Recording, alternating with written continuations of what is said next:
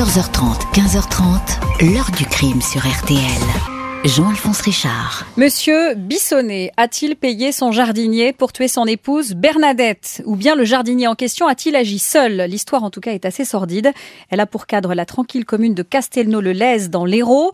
Madame Bissonnet a été tuée le 11 mars de deux coups de fusil de chasse dans la maison familiale. Bonjour. Cet assassinat, celui d'une riche pharmacienne dans sa villa, était à vrai dire tellement improbable, cousu de fil blanc, que les enquêteurs n'ont eu aucun mal à l'époque à en dessiner les contours. Il s'agissait d'un crime commandité par le mari, Jean-Michel Bissonnet, lequel s'était entouré pour l'occasion d'un duo bancal, son jardinier et un vieil ami aristocrate. Un scénario des plus classiques, mais pas si simple. L'affaire Bissonnet va révéler bien des interrogations, des zones obscures où la lumière n'entre pas au fil de l'enquête. Il va être bien compliqué de trouver le mobile du crime, ni l'argent ni la passion et puis surtout de savoir qui a fait quoi dans ce trio où chacun a le souci manifeste de trahir son prochain. Qui est donc le véritable instigateur de l'assassinat glacial de Bernadette Bissonnet Femme tranquille, épouse rangée, mère heureuse de deux grands garçons. L'un des trois acteurs était-il destiné dès le début à porter le chapeau? Avec notre invité, nous allons aujourd'hui nous plonger dans cette bien étrange tragédie. 14h30, 15h30. L'heure du crime sur RTL. Dans l'heure du crime aujourd'hui, nous rouvrons l'affaire Bernadette Bissonnet. À la fin de l'hiver 2008, cette femme, épouse d'un notable de Montpellier, est retrouvée sans vie dans la villa familiale. Elle a été tuée par arme à feu, peut-être le geste d'un rôdeur surpris dans la propriété. Mardi 11 mars 2008, peu avant 22 heures, Jean-Michel Bissonnet s'apprête à franchir le seuil de sa belle et luxueuse maison au numéro 2 de la rue de la Grenouillère à Castelnau-le-Lez, un endroit chic qu'on surnomme parfois le Neuilly-sur-Seine de Montpellier. Jean-Michel Bissonnet, un rentier qui a fait fortune dans la location de bureaux, revient comme chaque mardi soir de son dîner au Rotary Club Rabelais. Cette fois, chose inhabituelle, il a emmené son chien avec lui. En poussant la porte d'entrée, il tombe aussitôt sur le corps de son épouse, Bernadette Bissonnet, 58 ans. Elle gît sur le sol de l'entrée, du sang est visible sur le carrelage. L'ancienne pharmacienne ne respire plus. Les secours ne peuvent rien faire pour la malheureuse, morte depuis quelques heures. Les gendarmes relèvent que l'épouse a été touchée par deux gerbes de plomb, l'une à l'avant-bras gauche, l'autre à la poitrine. Des cartouches de chasse de calibre 16 indique la balistique. Une serpillière a servi à effacer à la va-vite et sans succès des traces de sang. Rien ne semble avoir été volé dans la villa, mais le 4x4 de la victime a disparu. Le mari est sous le choc. Il indique avoir quitté le domicile en fin d'après-midi. Bernadette allait elle n'affichait aucune inquiétude. L'époux précise que dans la journée, deux familiers sont passés à la villa, le fidèle jardinier et homme à tout faire, Méziane Belkacem, et un ami de très longue date, Amaury Darcourt. Mercredi 12 mars, lendemain du crime, Jean-Michel Bissonnet est réentendu. Il évoque spontanément le comportement du jardinier Belkacem. La veille, cet homme qui travaille pour lui depuis cinq ans lui a demandé de lui prêter 5000 euros. Bissonnet a refusé. Il indique que Belkacem l'a mal pris, l'a accusé de ne pas être gentil, il était en colère. Une semaine plus tard, le jardinier est entendu. Apeuré, gêné, il cache sa main gauche dans la manche de sa veste. Il porte un gros pansement sur le pouce. Il dit s'être écorché en réparant une voiture, puis affirme avoir été agressé par un homme en noir puis il avoue, il s'est blessé en tirant au fusil de chasse sur Bernadette Bissonnet. Il l'a tuée, mais affirme-t-il, c'était à la demande du mari, Jean-Michel Bissonnet. Il se souvient que quand il a fait feu, Madame Bissonnet a mis la main devant son visage et a crié ⁇ Maman !⁇ pour ce contrat, il devait recevoir 30 000 euros. L'époux lui aurait dicté toute la marche à suivre, se présenter à la villa à 20h30, en disant à Bernadette qu'il avait oublié son téléphone portable, récupérer le fusil caché près du garage, tuer la maîtresse de maison, ressortir avec le 4x4 pour le laisser plus loin dans la rue avec l'arme à bord. C'est un ami de monsieur Bissonnet, monsieur Amaury d'Harcourt, qui devait récupérer le fusil. 21 mars, 7h50. Jean-Michel Bissonnet est interpellé dans la maison de la rue de la Grenouillère. Il dément farouchement les propos de Méziane Belkacem. Il n'a pas fait exécuter son épouse et d'ailleurs, Il n'avait aucune raison de le faire. Après 48 heures de garde à vue, le mari, 61 ans, et le jardinier, 49 ans, sont mis en examen pour assassinat et complicité. Le 5 mai, c'est au tour du vicomte d'Amory d'Harcourt, 83 ans, d'être placé en garde à vue. Lui aussi confirme que son ami Jean-Michel Bissonnet a fait tuer son épouse. Il avait effectivement pour mission de récupérer l'arme du crime cachée dans une housse de raquette de tennis. Il a jeté le fusil dans la rivière Le Lès le fusil est retrouvé dans le cours d'eau. Darcourt est mis en examen, placé sous contrôle judiciaire. Il reconnaît avoir voulu rendre service. Lors de la confrontation, chacun est resté sur sa position, indique Georges Gutiérrez, le procureur adjoint de Montpellier. Et on va voir que dans cette affaire, tout le monde, au fond, a voulu se rendre service. C'est comme ça, tout le monde va se renvoyer la balle et tout le monde a voulu se rendre service. L'affaire est à ce stade élucidée, du moins le croit-on, car pour l'heure, le mobile est bien compliqué à apparaître. On n'arrive pas à savoir véritablement ce qui s'est passé. Alors celui qui est au centre de cet assassinat, on l'a bien compris, c'est Jean-Michel Bissonnet, c'est le mari. Euh, il, nie euh, absolument tout ce qu'on lui dit. Il n'a jamais voulu euh, tuer sa femme. Est-il dénoncé à tort? On va voir tout ça dans les suites, dans les chapitres suivants de l'heure du crime. On revient à ce 11 mars 2008, le jour du crime, et on le fait avec vous, maître Édouard Martial. Bonjour. Bonjour, monsieur Richard. Merci beaucoup d'avoir accepté l'invitation de l'heure du crime et d'être aujourd'hui dans le studio de l'heure du crime. Vous êtes avocat au bureau, au barreau, pardon. Vous avez un bureau aussi, mais vous êtes avocat, un cabinet, dit-on chez les avocats même. Vous êtes avocat au barreau d'Agen et vous êtes dans cette affaire l'avocat de Jean-Michel Bissonnet. On va le voir, qui est vraiment le personnage principal. Il va apparaître comme tel dans cette affaire. Alors, donc, il y a ce meurtre euh, ou cet assassinat, on ne sait pas encore trop. Bernadette Bissonnet a été tuée. Euh, qui pouvait lui en vouloir à cette femme ancienne pharmacienne euh, que tout le monde aime bien? Personne ne peut lui en vouloir. Ce sont des notables, comme vous l'avez dit. C'est une dame qui s'est euh, épanouie dans sa vie professionnelle, pharmacienne. Elle est mère de famille, très attentionnée vis-à-vis de ses deux garçons, Florent et Marc. Et semble-t-il, euh, le couple mène une existence qui n'appelle strictement aucune remarque. Ils sont installés dans cette très très belle demeure mmh. aux portes de Montpellier avec euh, une particularité, les murs euh, sont en verre et des vitres dans un nombre incalculable ornent cette maison et il y a un parc absolument superbe. Et Madame Bissonnet, qui est très sportive, qui est très vivante, très enjouée, comme vous l'avez expliqué, a décidé de faire un agrandissement et elle a créé son propre spa. Donc une famille tout à fait heureuse. C'est l'apparence qu'il donne. Et les gens qui, euh, bien évidemment, les entourent, sont éblouis par leur réussite et par l'image qu'ils renvoient. Voilà un couple merveilleusement uni. Ah, c'est un couple riche et c'est un couple et c'est assez symbolique ce que vous voulez de dire, mais c'est un couple qui ne cache rien. Cette maison, elle est, elle est ouverte à tous les regards finalement et euh, c'est un couple qui a pas grand chose à cacher. Donc il y a cette euh, euh, scène de crime. il faut le dire, c'est un peu amateur ce que vont découvrir les, les, gendarmes en arrivant. Il y a cette serpillière sur le sol, il y a fatalement des empreintes dans tous les coins, le sang n'a pas été nettoyé, euh, l'arme du crime, ben, on l'identifie relativement vite, on sait à peu près ce qui s'est passé. C'est pas terrible quand même. On ah, a l'impression que c'est quelqu'un qui, a tiré et qui est parti comme ça, euh, affolé. Pour, les enquêteurs, dans un premier temps, euh, ils pensent ce que tout le monde a partagé comme idée, c'est-à-dire qu'il y a quelqu'un qui a pu pénétrer dans cette maison, et pourtant il y a un système d'alarme, il faut que quelqu'un de l'intérieur ouvre le portail qui mène à l'entrée principale et que Bernadette Bissonnet ouvre hmm. la porte. Donc c'est forcément quelqu'un qui euh, a pu de cette manière-là, être en contact qui physique connaît avec les Bernadette et qui semble connaître les lieux. Et, et, qui tire. Et qui tire. Et qui tire dans des conditions euh, absolument extraordinaires qui attirent l'attention des enquêteurs, puisqu'il y a du sang absolument partout. Il y a une serpillière dont on peut penser qu'elle a été utilisée pour effacer quoi?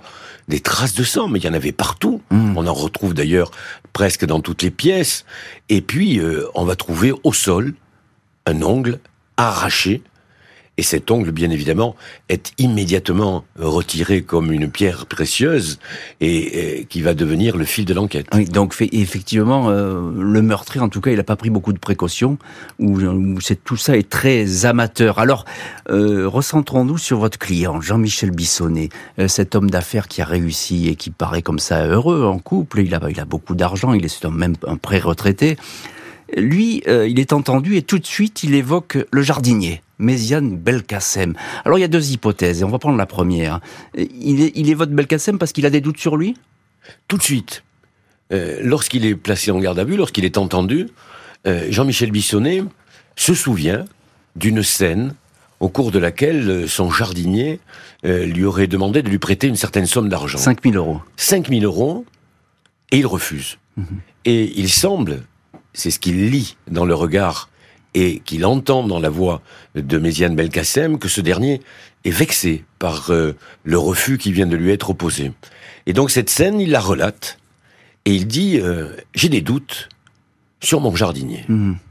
Et voilà comment euh, les auditions vont pouvoir s'enchaîner les unes derrière les autres, puisque M. Belkacem lui-même a été placé en garde à vue et qu'il a commencé à parler. Alors, on peut dire que il est sincère, il a des doutes sur ce jardinier qui effectivement essaie peut-être de lui extorquer de l'argent. Il y a une deuxième aussi hypothèse, c'est que peut-être il pointe déjà du doigt euh, le coupable, c'est-à-dire il, dit ah ben, c'est lui qu'il faut aller chercher parce que c'est lui l'assassin. Euh, moi j'y suis pour rien évidemment et toute personne n'y est pour rien. C'est lui qu'il faut chercher.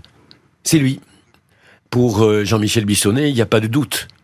Si quelqu'un est impliqué dans cette affaire, c'est Méziane Belkacem. Il ne donne strictement aucun autre nom, il ne délivre aucune piste, et on ne voit pas d'ailleurs quelle autre piste il pourrait suggérer aux enquêteurs. Non, ce jardinier, cet homme qu'il voit de temps en temps pour euh, notamment laver les vitres, mais qui est un peu entré dans son intimité parce que Jean-Michel Bissonnet l'a bien voulu, partage le café avec lui. Oui, ça fait cinq ans qu'il Des confidences. Ça fait cinq ans qu'ils se rencontrent régulièrement. Et il se dit que il a vexé son jardinier et que c'est lui qui est l'auteur de ce meurtre. Alors, il y a, on va en terminer avec la galerie de portraits, euh, parce que c'est un trio qui est quand même euh, incroyable. Il y a aussi ce vicomte d'Harcourt, euh, Amaury d'Harcourt. Alors lui, qui est-il? Parce que lui, tout de suite, il apparaît dans le décor, et bah, on s'aperçoit que bah, c'est lui qui a, qui a, qui a récupéré l'arme. Il ment pas, puisqu'on retrouve l'arme dans le cours d'eau, le lèse. Le vicomte Armory d'Harcourt est un personnage extravagant, c'est un personnage extraordinaire. Je rappelle simplement qu'il était âgé au moment des faits de 83 ans. Ouais, c'est déjà un vieux monsieur. C'est un vieux monsieur et c'est un ami fidèle de Jean-Michel Bissonnet.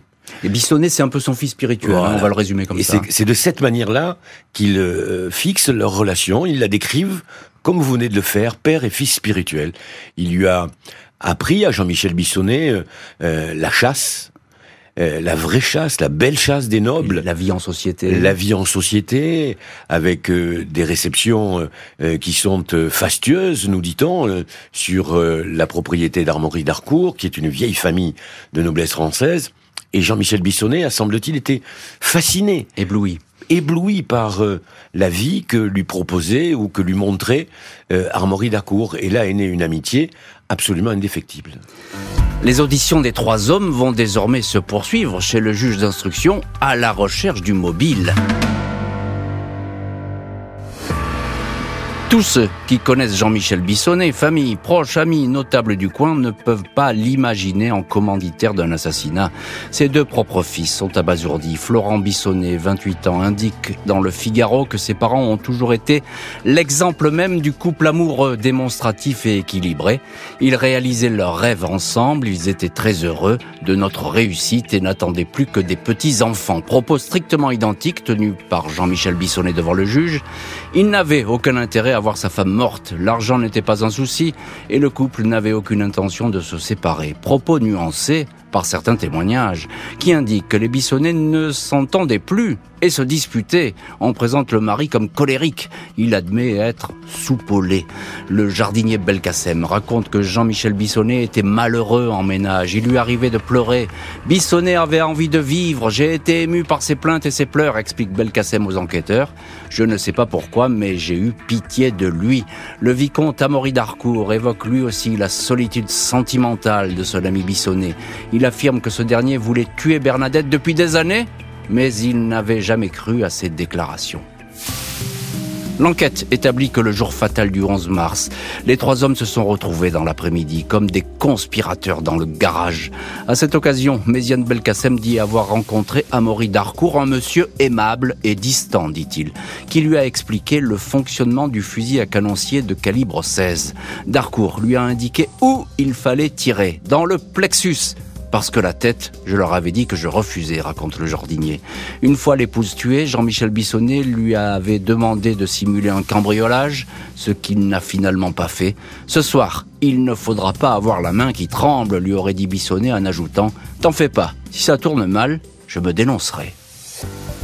27 septembre 2010, deux ans et demi après le meurtre, les trois suspects comparaissent devant la cour d'assises de l'Hérault à Montpellier. Tous les regards se portent sur Jean-Michel Bissonnet. Ses deux fils, Florent et Marc, sont partis civils, mais ils défendent toujours leur père. 900 jours de préventive, sans aveu, sans mobile et sans preuve, martèle une association de soutien au mari. Ils sont nombreux à le croire innocent. Avec cette question, comment un homme aussi méticuleux aurait-il élaboré un plan aussi bancal? Même le père de Bernadette Bissonnet présente son gendre comme un homme droit et honnête. 1er octobre, cinquième jour de procès, le décor se fissure. L'avocat général demande l'interruption du procès en raison d'un grave incident.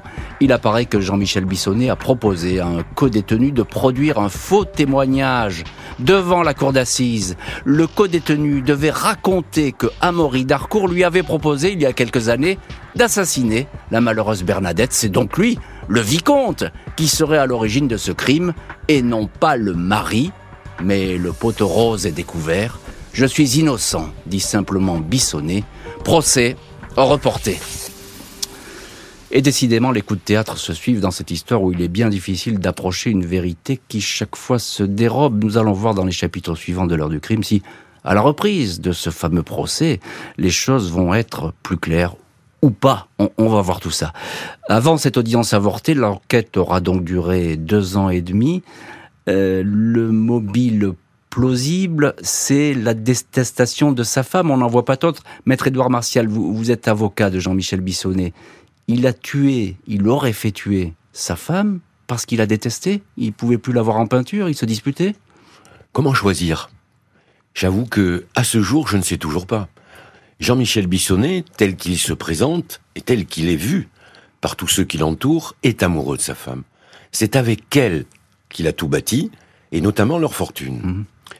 Donc il n'y a aucune raison apparente pour que la détestation, la haine, viennent s'installer d'un coup, ou aient été mûris pendant autant d'années, comme le dit le vicomte Armory d'Harcourt, joue point d'exploser et de concevoir ce meurtre totalement ridicule, totalement désordonné dans son fonctionnement.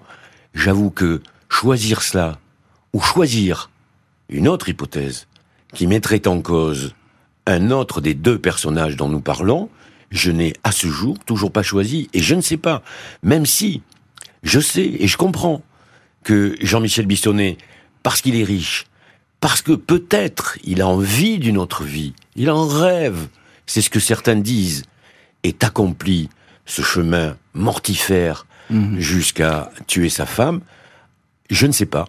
En tout cas, c'est au cours d'assises de répondre, et la cour d'assises va répondre. Et on va voir effectivement ce que va dire la, cour d'assises. Alors, il y a euh, un homme qui charge euh, Bissonnet, et c'est d'ailleurs le, témoin à charge le plus important, c'est le jardinier. Euh, c'est Belkacem, il livre des détails. Et il va pas les inventer, ces détails, sur cette conspiration autour de l'épouse. Il s'est fait mal en tirant, c'est un amateur. Quel, quel intérêt il aurait eu à rentrer dans cette maison et à tirer sur cette femme qui ne lui a rien fait? La question reste posée là aussi. Est-ce que Méziane Belkacem s'est transformé dans cette maison de riches en un cambrioleur potentiel puis un cambrioleur qui passe à l'acte après avoir préparé la mise en scène malheureuse telle qu'elle est constatée par les enquêteurs, là aussi, la réponse, elle est entière. Hmm. Belkacem, il est pris. Il est pris parce que son ongle et donc son ADN Bah oui, se trouve sur la scène de crime. Comment peut-il s'en sortir s'il est un cambrioleur? Avec le gros mensonge qui consiste à dire Mais non, j'ai pas fait ça tout seul. Hmm. Je l'ai fait parce qu'on me l'a demandé. Alors, sauf que j'entends bien votre démonstration, euh, maître Martial, avocat de Jean-Michel Bissonnet, évidemment, on, vous- on cherche des pistes. Et d'ailleurs, ces questions, les enquêteurs se, la- se les posent hein, à ce moment-là. Et les juges vont, se- vont se les poser. Mais il y a quelque chose qui cloche dans votre démonstration, c'est qu'il y a Amaury d'Harcourt, euh, il y a le vicomte, il est là, lui, aux, aux abois, il a récupéré l'arme, il le dit, et il dit, bah, moi j'ai fait tout ça pour rendre service. Mais il a pas rendu service au jardinier. Mais il rend pas service non plus à son meilleur ami et à son et à son fils spirituel. C'est-à-dire que là aussi, la question elle s'est posée. Est-ce qu'elle est résolue? J'en sais rien. Mais est-ce que Armory d'Harcourt et le jardinier n'ont pas scellé un pacte alors qu'on sait que Armory d'Harcourt n'était pas très aimé par Bernadette. Elle lui a déjà concédé un prêt à la demande de Jean-Michel Bissonnet. Et puis il semblerait qu'il en ait sollicité un deuxième. On sait que euh, Il, il avait toujours besoin d'argent. D'Harcourt, hein. toujours besoin d'argent. C'est un homme qui Un homme à femme, etc. Voilà, homme à femme, qui a des projets plein la tête. Chaque fois qu'il met un projet en place, bien évidemment, dans les mois ou dans les années qui suivent, tout s'écroule. Et, et- et donc, il vit sur cette propriété presque comme un parasite. Mm. Les autres euh, membres de la famille le regardent comme l'original de la famille, mais il a besoin d'argent. C'est un besoin pressant. Et c'est pour ça que à ce, alors vous y êtes pas à ce procès. Hein, des- il était défendu par d'autres avocats qui d'ailleurs vont euh, jeter l'éponge. Ils vont dire nous on défend plus cet Plus, homme puisqu'il a triché, il, a triché, il, il a, il a présenté Ouais. un faux témoignage. Euh, parce que à travers ce faux témoignage, Bissonnet il cherche à faire accuser Darcourt. Hein. C'est très direct. Il dit euh, c'est Darcourt qui a monté tout ce plan. C'est pour ça que cette hypothèse, Armory d'Harcourt assoiffé d'argent, euh, m'a toujours semblé être une piste qu'il convenait d'explorer. Mais vous savez, ce qui s'est passé au premier procès, moi je connais bien Jean-Michel Bissonnet. Hmm. Jean-Michel Bissonnet, c'est à la fois un personnage extrêmement chaleureux, intelligent, avec le défaut de l'intelligence, c'est qu'il se croit plus intelligent que les autres. Et ça, c'est l'armure qui laisse passer sa propre faiblesse.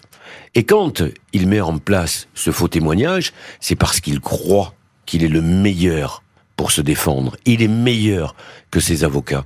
Et c'est toujours le, la dispute que nous avons eue avec Jean-Michel Bissonnet. Laisse les avocats travailler. Mm. Ne fais pas, à leur place, ce que eux savent faire. Alors n'imagine pas, parce que je sais très bien que les accusés se défendent toujours très mal. Le pire des accusateurs pour un accusé, c'est lui-même. C'est lui-même. Et c'est ce qui se passe. Et euh, effectivement, il s'en sort pas très bien à, à cette amorce de premier procès. hein. Il passe vraiment pour quelqu'un qui est bah, pas très agréable, quoi, tout simplement. Il est catastrophique à l'audience, et son tempérament soupolé, dit-il, pour le- se caractériser lui-même, explose, Hmm. au point que le président de la cour d'assises, à ce moment-là, est obligé de l'expulser. Et on l'entend crier, on l'entend hurler devant les témoignages qui se- succèdent à la barre de la cour d'assises. Et bien évidemment, qu'est-ce qu'il renvoie comme image? Il renvoie l'image d'un type qui peut, à tout moment, péter les plombs, Mhm. parce que il est incapable, et c'est l'image qu'il renvoie, d'accepter non seulement la discussion, mais la contradiction. Trois mois plus tard, le procès des trois suspects va pouvoir rependre. Va-t-on savoir pourquoi l'épouse a été tuée?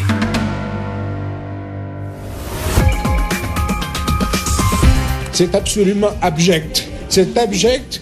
Vous pouvez dire que j'ai voulu tuer ma femme, mais ça me rend malade. Je suis en prison, je paye pour rien. Lundi 10 janvier 2011, le trio Jean-Michel Bissonnet, Méziane Belkacem et Amaury Darcourt est de retour devant la cour d'assises de l'Hérault.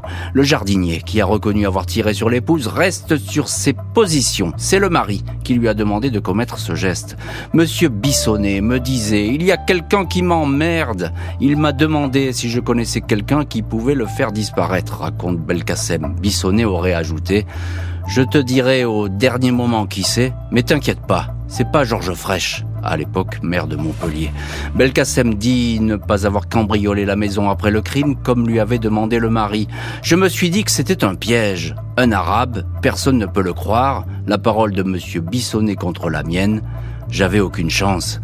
Amaury Darcourt maintient avoir été démarché par Jean-Marie Bissonnet pour lui rendre un service le jour même de l'assassinat.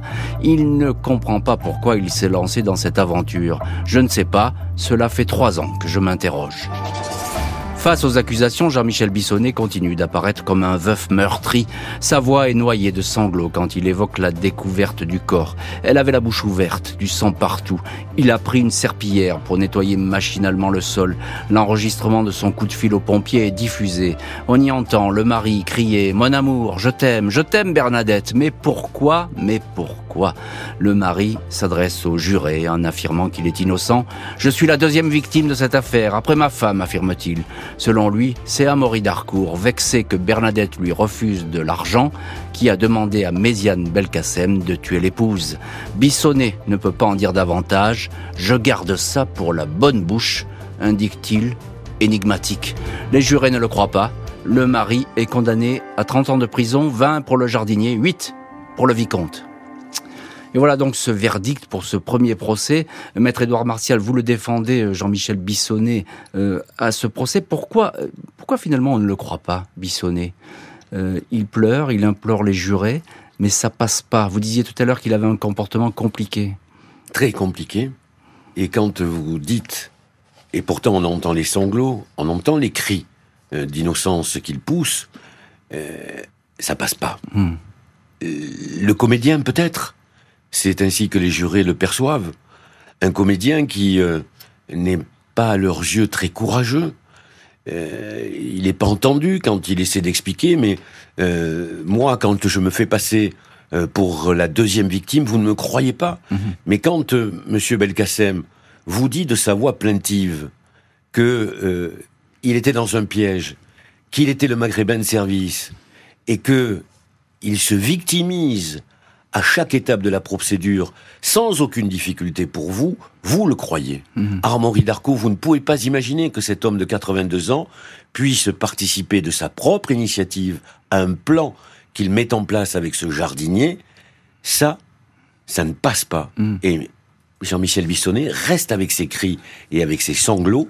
Et je crois, je crois, franchement, que les jurés sont totalement inaptes à le recevoir. ils sont inaptes parce que ben, effectivement il y a Belkacem, lui, il y a des accents de sincérité et on se dit euh, ce jardinier euh, comme ça qui est un peu largué, il peut pas avoir inventé tout ça, c'est pas possible. Il serait tellement machiavélique que que ça, ça dépasse l'imagination. Et puis euh, il y a Darcourt qui porte bien, il porte haut, il est respectable ce monsieur là à, la barre. on n'a qu'une envie, c'est ben, on le croit. Armory Darcourt, c'est un charmeur né un séducteur dans l'âme. Et lorsqu'il s'avance à la barre, avec ses 83 ans, et avec euh, bien évidemment toute la noblesse de robe qu'il porte mm. à ses côtés, euh, il est cru. Il dit, mais attendez, cette amitié, c'est cette amitié qui m'entraîne. Euh, parce que Jean-Michel Bissonnet, à mes yeux, est extrêmement malheureux. Et puis, les femmes, pour moi, ça ne fait que passer. Mais ce qui est important pour lui, c'est l'argent. Hmm. Et euh, Bissonnet euh, lui demande ce service, un service, nous dit-il, gratuit, gratuit pour Armory Darcourt. Il ne peut pas être question de marchandage pour le noble. Tout le monde le croit, sans aucune difficulté. Euh, Bissonnet, Jean-Michel Bissonnet, je crois qu'il est absent quand le verdict. Euh, il est parti. Qu'est-ce qui s'est passé? Parce que jusqu'au bout, euh, jusqu'au bout, effectivement, Bissonnet, on a l'impression que bah il n'est pas là. En tout cas, qu'il n'a pas envie d'affronter ni les jurés ni les juges. Hein. je crois que c'est d'un autre ordre. Je pense que ça lui correspond. C'est-à-dire que dès l'instant où on ne l'écoute pas, où on ne l'entend pas, et où on ne dit pas, pardon, Amen aux propos qu'il tient, il refuse, il se rentre dans une colère qui est bien évidemment insupportable aux oreilles et à la vue des jurés, et bien évidemment à la cour d'assises, ce qui fait qu'il est régulièrement expulsé. Mmh. Et on le laisse à ses cris, on le laisse à ses pleurs, on le laisse à son innocence crier de cette manière-là. Il est totalement inaudible. Un mari qui ne veut pas en rester là, il va donc faire appel de sa condamnation. 7 novembre 2011, Jean-Michel Bissonnet, 63 ans, est présent dans le box des accusés de la cour d'assises d'appel de l'Aude, à Carcassonne. Seul à avoir fait appel, ses complices, le jardinier Méziane Belkacem, 52 ans, et le vicomte Amaury Darcourt, 86 ans, sont devant les assises à la demande du parquet. Le mari de la victime répète d'emblée qu'il est innocent. Bissonnet avait beaucoup pleuré lors du premier procès. Il continue. Des larmes de crocodile font savoir des enquêteurs. Peu importe. Jean-Michel Bissonnet indique Excusez-moi si je pleure, mes réactions sont toujours comme ça quand je parle de ma femme. Il explique, les traits tirés, le visage manifestement fatigué, qu'il est innocent. Ses deux fils, Florent et Marc, sont toujours là contre vents et marées pour le soutenir. Le jardinier Belkacem et le vicomte d'Harcourt confirment avoir été tous deux approchés par Bissonnet, le premier pour tirer au fusil de chasse, le second pour un coup de main, à savoir se débarrasser de l'arme. Darcourt précise que Bissonnet voulait faire porter à Belkacem le chapeau de l'assassinat. Il fallait faire croire à une vengeance du jardinier suite à un prêt de 5000 euros refusé par le mari. Le jardinier, personnage sans envergure, en proie à des difficultés financières, serait apparu ainsi comme le coupable parfait. Ce scénario a certes été écarté par les enquêteurs, mais reste qu'aucun mobile n'a été trouvé pour l'assassinat de Bernadette Bissonnet. 24 novembre, le mari est condamné à 20 ans de réclusion. Alors voilà donc une peine moindre, mais une, une condamnation euh, confirmée. Maître Édouard Martial, avocat au barreau d'Agen et avocat de Jean-Michel Bissonnet dans cette affaire, une nouvelle fois, il n'a pas convaincu les jurés, même si là il avait mis un petit peu, j'ai envie de dire un petit peu d'eau dans son vin. C'était moins le, personnage hautain, glacial, un peu euh, va-t-en-guerre des, des premiers procès. C'est vrai que Jean-Michel Bissonnet, entre le premier procès, avec les deux épisodes qui l'ont marqué, et ce procès en appel a accepté de ne plus être le patron de son procès et de discuter des éléments qui étaient mhm. dans cette procédure et qui lui étaient défavorables. Parce que je crois que quand on défend quelqu'un, il faut commencer par le défavorable avant de se servir du favorable. Ça, il a fini par l'accepter. Mhm. Ce qu'il n'a jamais accepté, c'est qu'on puisse rester dans la scène qui était décrite par ceux qu'il désignait comme des fabricants de victimes. Et il disait, Armory d'Arcourt est la victime parfaite, et euh, Belkacem est la victime parfaite. À eux deux, ils ont monté un scénario auquel vous ne voulez pas adhérer. Et donc le procès va se dérouler de cette manière-là, avec cette innocence une nouvelle fois criée, avec, euh, bien évidemment, du côté de la défense, tous les efforts que vous pouvez imaginer pour choisir et pour extirper de ce dossier tous les détails qui lui reviendraient favorables alors qu'au départ ils étaient d'une noirceur absolue, mhm. mais rien n'y fait. Le personnage central reste bissonné et de temps en temps, il reprend le rôle premier auquel il tient et dont il n'arrive pas oui, c'est sa nature. C'est sa nature, et donc ça, c'est une nature qui ne passe pas auprès des, auprès des jurés, on l'a bien compris. Tout de même, il y a un scénario quand même qui émerge, maître euh, Martial, c'est qu'on a voulu faire porter le chapeau au jardinier Belkacem. En tout cas, euh, du côté de Belkacem, il dit bah j'ai senti qu'effectivement on allait peut-être m'utiliser, qu'on se, on se foutait de moi dans cette histoire. Et puis euh, Darcourt, bah il confirme. Il dit oui, bah on avait, on a, je m'étais mis d'accord finalement avec euh, avec Bissonnet pour que on, lui fasse porter la responsabilité. Le scénario simple, qui est celui que vous venez de décrire, il fonctionne à merveille. Il n'y a euh, aucune paille dans le rouage euh, qui puisse l'empêcher de hmm. fonctionner. Ça ne se discute pas, mais il reste quand même la question essentielle. C'est celle du mobile. Je sais bien qu'en France, pour juger un crime, on n'a pas besoin d'aller rechercher le mobile. on n'a pas besoin de corps, on n'a pas besoin de mobile, etc. On n'a pas, besoin de grand-chose, vous comprenez? On a besoin d'impression. L'impression que dégage Jean-Michel Bistonnet, elle est mauvaise. L'impression que lâche Armory d'Arcourt, c'est celui qu'on a envie de prendre dans ses bras et d'accompagner. Et Belkacem, c'est le pauvre parmi les pauvres. Et, donc, il, faites bien de venir à cette histoire du mobile, parce qu'elle est obsédante, cette histoire du mobile. Effectivement, vous le dites très bien, euh, on serait aux États-Unis, euh, devant un tribunal, ça passerait pas. Il faut un mobile, euh, les Américains sont très à cheval là-dessus. Et il faut trouver pourquoi on aurait fait ça. Il faut une, il faut une explication. Ce mobile, on l'a pas. Et il y a un gendarme qui va venir à la barre lors de ce procès où vous êtes et qui va dire bah, Je suis désolé, on a cherché partout, mais je j'admets que nous n'avons pas le mobile, ce qui est rare. Ouais. et pourtant, au cours d'un procès. Les gendarmes, euh, moi j'en suis sûr, puisque la procédure, je la connais. Euh, les gendarmes, ils ont cherché partout. Qu'est-ce qu'on est allé dans un premier lieu essayer de défricher euh, toujours d'une manière aussi maladroite, mais peu importe, on est en matière criminelle et tous les procédés sont acceptables. On s'est imaginé que Jean-Michel Bichonnet avait une maîtresse. Mm. Et que euh, elle était dans la bourgeoisie montpelliéraine, imaginez. Donc c'était euh, la piste à exploiter. On n'a rien trouvé. On a trouvé une amie à laquelle il aurait fait quelques avances, mais rien de plus. Et pas d'amende du côté de Bernadette Et pas Bissonnet. d'amende du côté de, de Bernadette Bissonnet qui aurait pu expliquer que le mari veuille se débarrasser et veuille se venger euh, de cette épouse mal aimante. Il y a rien, mais absolument rien. Après, on est allé chercher quoi? L'argent Mais l'argent, ils en avaient tous les deux. Ils se séparent, mais ils sont plus riches que tous les gens qui sont dans cette salle, peut-être. Mm. Et donc, euh, franchement, rien ne fonctionnait, rien ne marchait.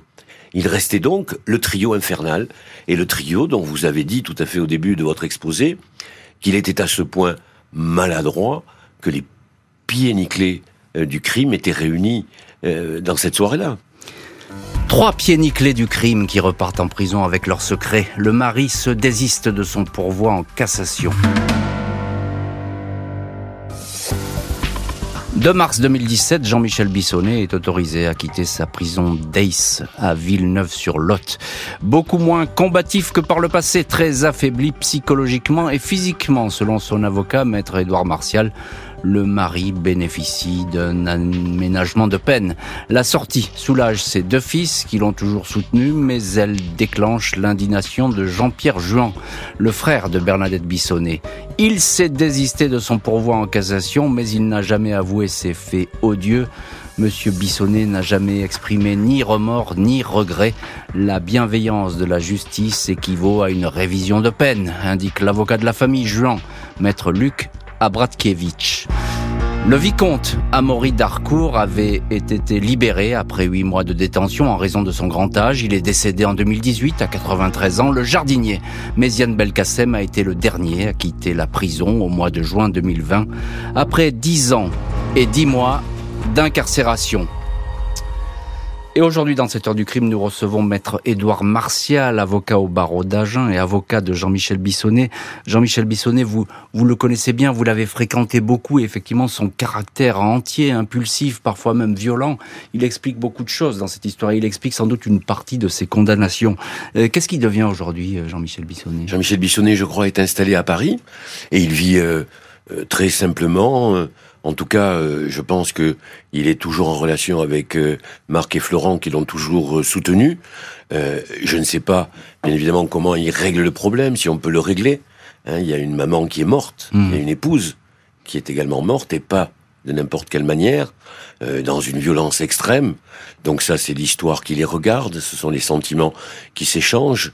Euh, je ne sais pas comment ils peuvent s'échanger, mais en toute hypothèse, Jean-Michel Bissonnet, qui était sorti de détention, très affaibli psychologiquement, parce que le combat qu'il avait mené était épuisant, y compris pour lui.